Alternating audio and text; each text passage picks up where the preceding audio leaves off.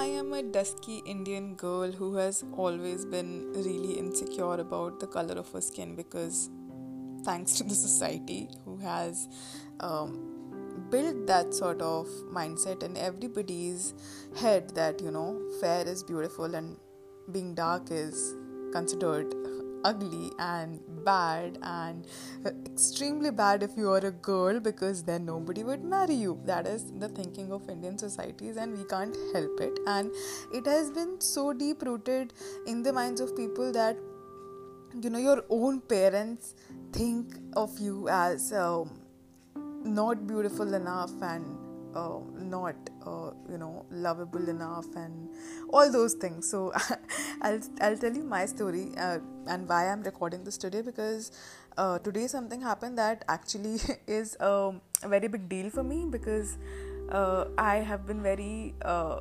defensive and I was really bullied bullied in school because of the color of my skin, skin. Everybody would you know just joke around and pass mean comments which according to them was you know just a joke but as a little kid who's you know just 10 years uh, of age and uh, she gets to hear all these uh, things which really shattered her self confidence and for the longest time i was not really comfortable to come on camera and um, just speak out my story or you know just tell my bit of it because I was so so uh, deeply uh, traumatized by all those uh, things that people used to say to me. And yeah so back to why i'm recording this today is um, something like this happened yesterday as well. So you know people are people. You can't really blame them because they have been conditioned uh, in a way to think that being dark if a person is dark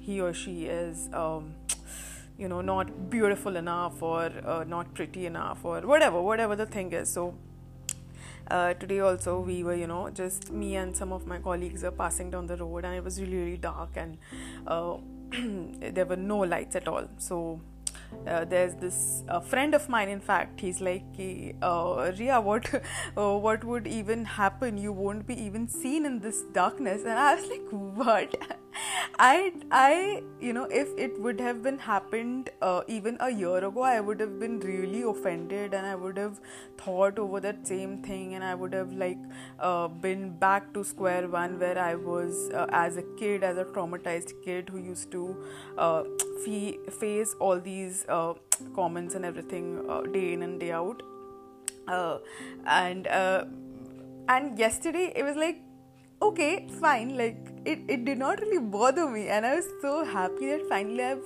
overcome this uh, belief and this thinking. Like i'm still trying to overcome. I have not completely overcome came in but then it did not really affect me that much. I was like, okay, fine, it's your it's your uh, like way of thinking and it's your uh, mindset. It has nothing to do with me. Nothing is wrong with me, which I used to think that okay, something is wrong with me because I'm dusky or I'm dark and uh, you know all those things. It did not really cross my mind, and I was really really happy, and hence I wanted to share this with you guys because these uh, beliefs that are there in people's mindset they will be there. You can't help it. All you can do is change your own mindset and work on your own belief and your thinking and your self confidence you can't really take charge of what the other people is gonna say. They are gonna say what they want to say. It's their mouth and their words right?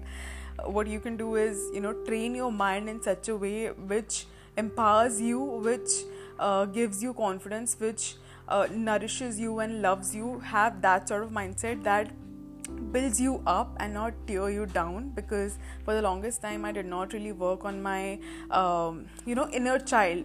That that's what they say. Like i've been meditating and doing a lot of things to you know just just give my inner child that sort of love and warmth and peace and hug that she needed at that point of time when she was younger. So, yeah, that is one short story from my life, and I'm just gonna name the series that Uncut Conversation because these are like unedited versions of my life stories. So, yes, why not say it that?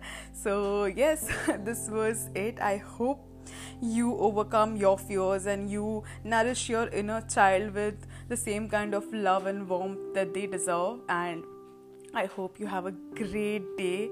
Uh, love and light to you all. Um, uh, thank you so much for listening. I'll see you next time. Bye.